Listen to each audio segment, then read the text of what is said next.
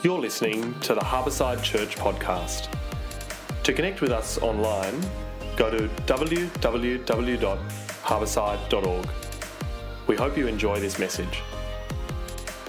Today, we focus our attention on what some might say is the most important, significant role that the church plays. I think without it, many of us wouldn't be here. I certainly wouldn't be here. And of course, I'm talking about mission. I'm talking about that E word, evangelism. I'm talking about I'm talking about reaching the lost, communicating the good news of Jesus to those who do not yet know him. Our mission, our, purpose statement, the reason we exist is proclaiming the hope of Jesus to Mosman and beyond. I'm saying that till I'm blue in the face. Many of you know that very well by now, which is good. Proclaiming the hope of Jesus to Mosman and beyond. That's why we exist to see people come to faith. Now, of course, we exist for other reasons, don't we? We want to grow spiritually together. We together want to mature as Christians. We want to worship God corporately as a church. We also, of course, want to build something here, a community where people from the outside go, What's going on there? But I tell you what, if we're not about, and that's part of it, about helping people cross from death to life, then I believe we've lost our way. Every single church no matter where they are, no matter where they are, how old they are, they've got to fight the tendency to turn inward and focus on the immediate needs of the people gathered in this room. That's just normal human nature. But while I'm pastor here, I'm going to lovingly annoy and irritate us to turn outwards, to see lost people found. So today we are asking the question why do we care about that? Why do we care about reaching the lost? Is this mic okay? Is it really irritating? It's all right. Give me a nod. It's okay. Good. Thanks, Alec. Okay. Um, we're going to be answering that question probably by, by, by looking at, I think, Jesus' maybe most famous parable apart from the Good Samaritan. And it's the parable of lost son, the lost sons. It's going to be very familiar to many of us here. And as we journey through this parable, we're going to discover together why you and I should care for the lost. Now, this parable begins with an opening statement from the author Luke, which really helps us interpret the parable itself. We're not going to go through every verse of the parable, we're going to journey through the story together, but it's helpful to check out these first couple of verses. Let me read them for us. Now, the tax collectors and sinners were all gathering around to hear Jesus. But the Pharisees and the teachers of the law muttered, This man welcomes sinners and eats with them. Now, Luke has put this at the beginning of this passage for a reason. What do we have here? Two groups of people. We've got tax collectors and sinners, Pharisees, teachers of the law. Tax collectors, these were Jews who worked on behalf of the Roman government to collect money. They were traitors, absolutely hated. And then you had sinners, people of the night, unsavory characters, most likely pimps, prostitutes, thieves, those kind of people people you wouldn't necessarily think would want to be hanging out with a religious leader like Jesus. So you got those people, that's one group. Then you got another group Pharisees and teachers of the law, good, moral, upright people, well respected in the community. Two different types of people listening in to what Jesus teaches. Now, I think Jesus has a few reasons, a few purposes when he teaches this parable, but I reckon one of them is this. He is trying to redefine who's on the out and who's on the in? Who's on the outside and who's on the inside? Who's lost and who's found? Jesus, in teaching this parable, redefines lostness. And I tell you what, it's kind of confronting to good, moral, and upright people. This is part of Jesus' ministry. He likes disturbing those types of people, good, moral, and upright. You see, this is what happens when the gospel of grace is taught really well. Good people get uncomfortable. Now, Luke records for us that these religious folks, remember two groups of people tax collectors and sinners, Pharisees, teachers of the law. These people are muttering negative things about Jesus. Huh, he hangs around with people like that.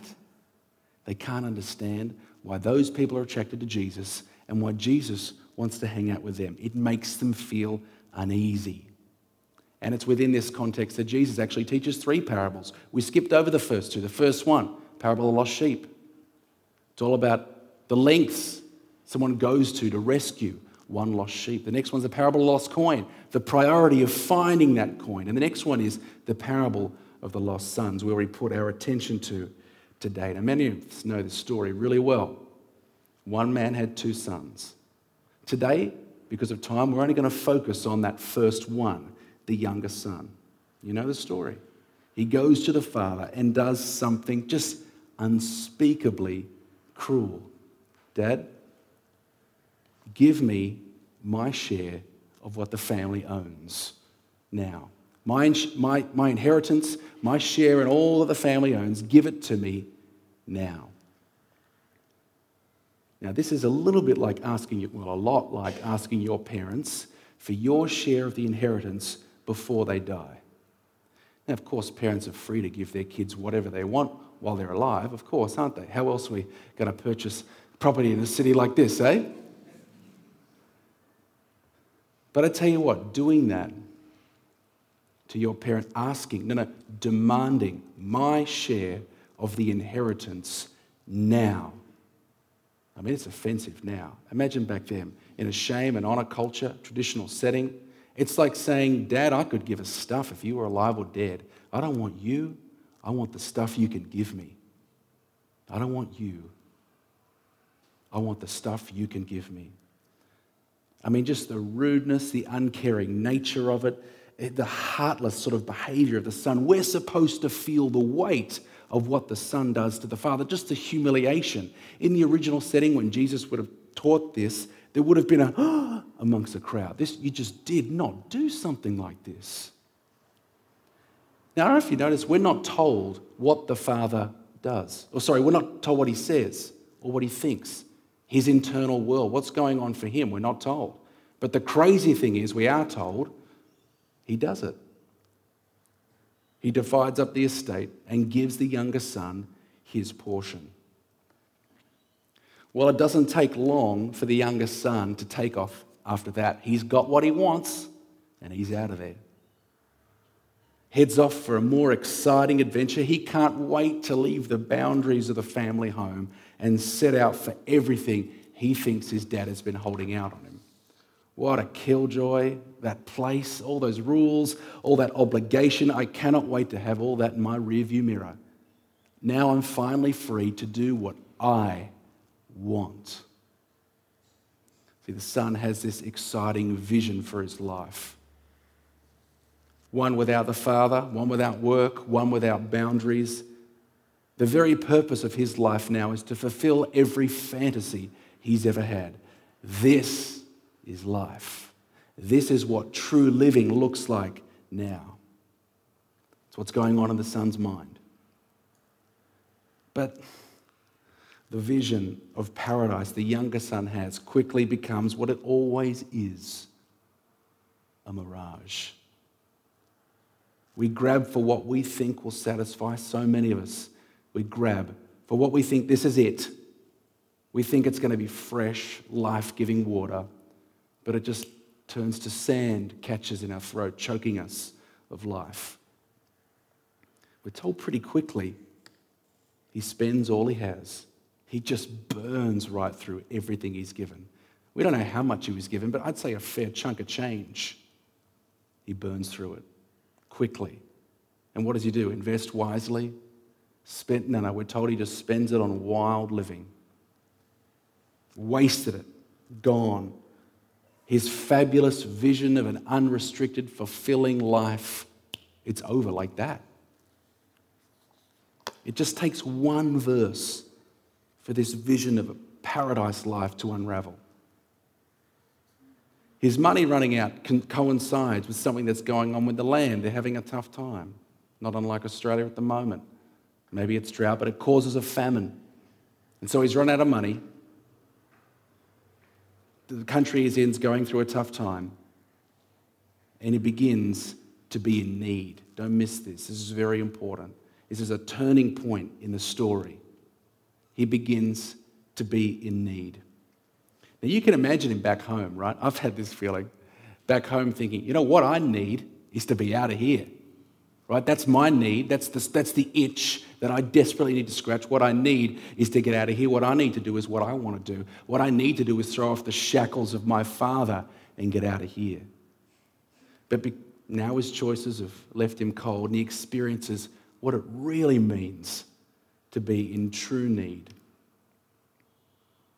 Now, I don't know about you, but I reckon this highlights for us the only requirement for the Christian faith. And I, have got to be honest, I reckon it's a bit of a stumbling block for people like you and I. Educated, fairly well to do, ambitious, good things going for us. What's highlighted in the story here is something that's it is the only requirement for the Christian faith, and it is this need. That's it. Need. The only must have to receive the gift of grace, the only deal breaker in this whole thing is need. Nothing in my hands I bring, simply to your cross I cling. Need. With all his money gone, food hard to come by, he takes the only job he can get, the only one available to him is feeding pigs. Now, I think all work has dignity, but this is a pretty low low. And particularly for Jewish people, back then, pigs, you could not get a more unclean animal in their culture. And feeding pigs, being in close proximity with them, this again would have uh, got a from the crowd. This is lowest of the low. He truly has hit rock bottom. Once the son of a wealthy, loving landowner, father, secure in a household, having all he'd really ever need, now envious of the food the pigs are eating. Do you get that? Oof. The scene is pathetic. It's meant to be.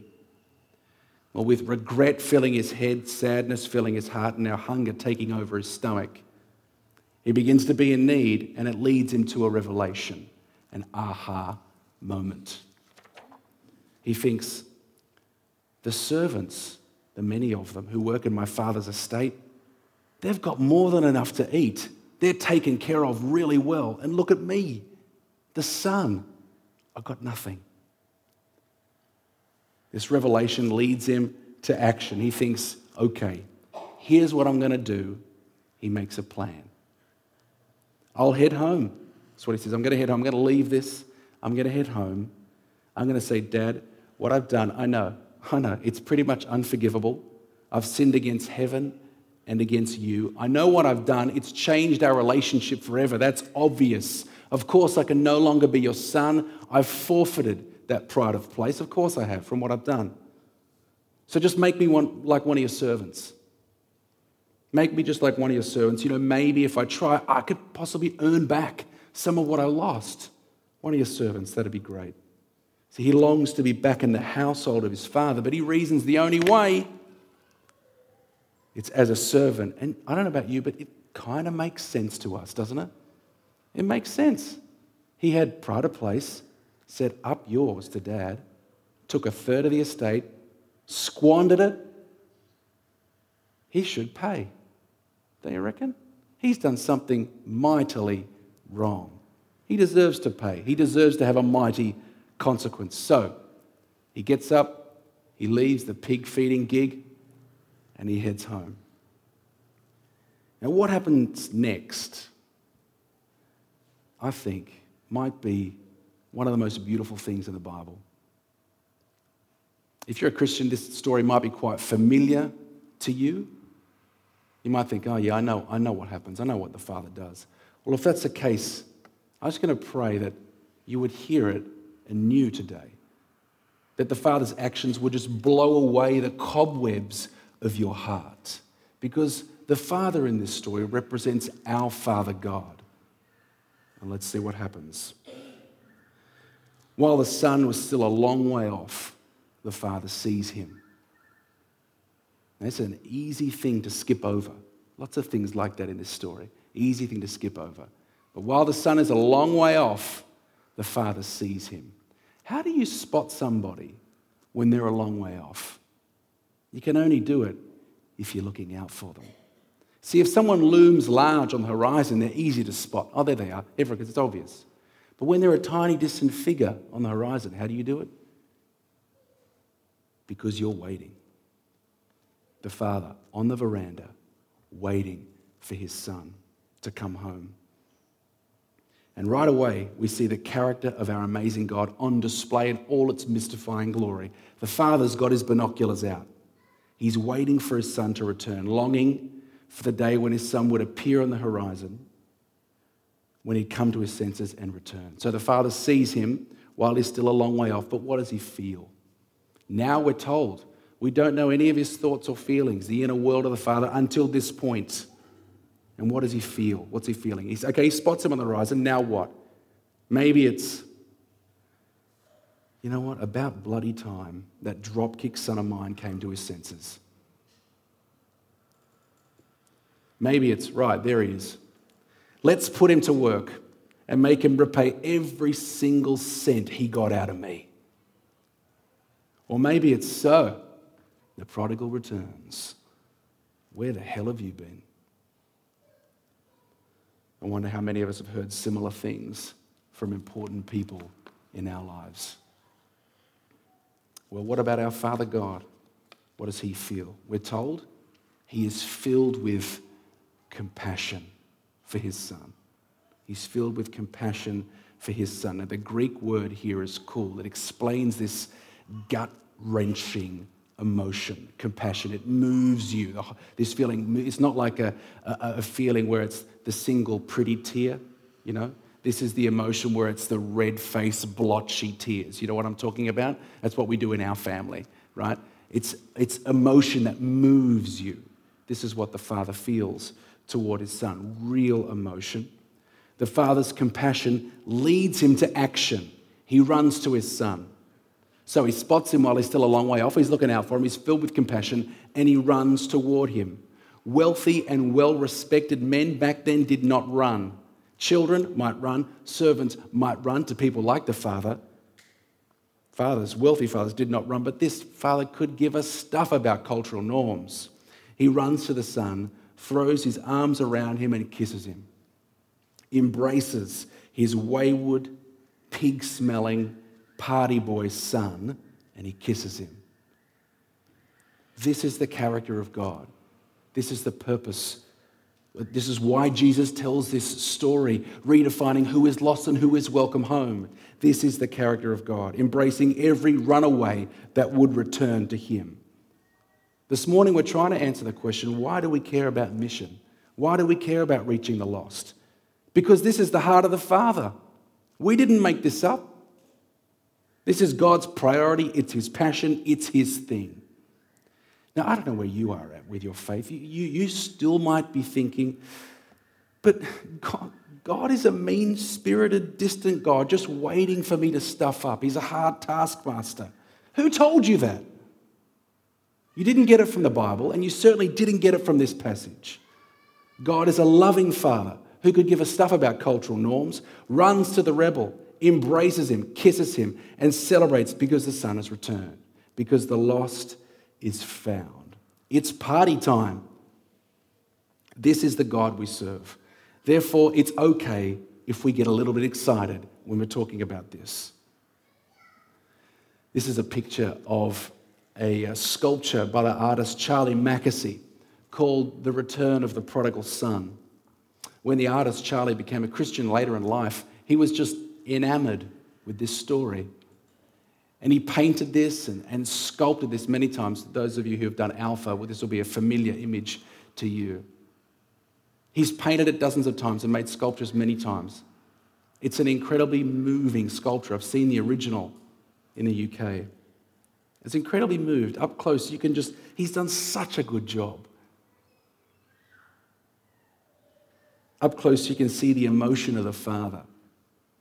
It's kind of this relief, this sadness turned joy in his face. It's beautiful. You can almost feel the tight embrace of the Father pulling the Son into his bosom. And I think, even present on that, you can see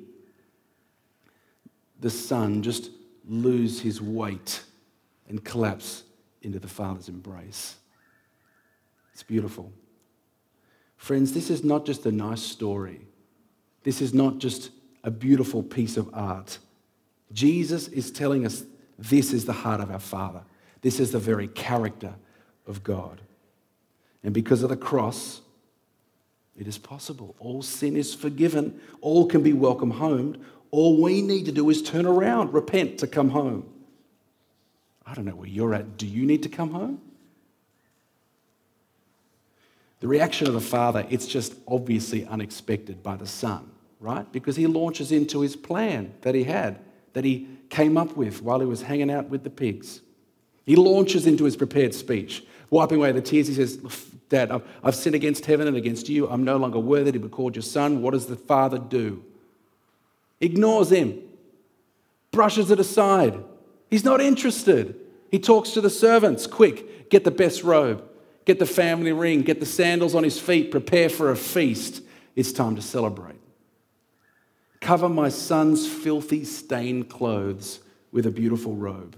Take the pressure off his blistering and sore feet with sandals. Place the family ring on his finger because he is my son. Kill the fattened calf. Meat back then was a delicacy. You, ate it rarely, but the fattened calf reserved only for the most special occasion. And why? Verse 24 For this son of mine was dead and is alive again. He was lost and is found. So they began to celebrate. This incredible illustration of grace shown towards the Son, it's almost too much. And yet, it's what makes the Christian faith different to every other faith system or religion out there. I want to end pretty much on this quote. It's a long one, but it's by uh, the man who wrote this. What's so amazing about grace? Philip Yancey. And, and it's great. Would you stick with me? I think it's a great quote. I don't have it on the screen. You guys are great listeners. Here's the quote It's the main thing that sets our faith apart from every other religion on the planet. Other faiths require you to do something to get right with God, mess up much, and you're toast. Christianity is the only religion that offers rightness with God, free of charge, with no strings attached. For it is by grace you have been saved through faith. And this is not from yourselves, it is the gift of God, not by works. Ephesians 2 8 to 9. Heaven for free? That goes against our human nature because we usually think we have to earn stuff. But that's not God's way. We can't earn our ticket to heaven, it's a gift. We are accustomed to finding a catch in every promise. But in Jesus' stories of extravagant grace, there is no catch, no loophole disqualifying us from God's love. Each has, at its core, an ending too good to be true, or so good that it must be true. Jesus did not give the parables to teach us how to live, He gave them, I believe, to correct our notions about who God is and who God loves. Ask people what they must do to get to heaven, and most reply, Be good. Jesus' stories contradict that answer. All we must do is cry, Help! God welcomes home anyone who will have him, and in fact, has made the first move already. That's what's so amazing about grace. End quote. Friend, the Father waits.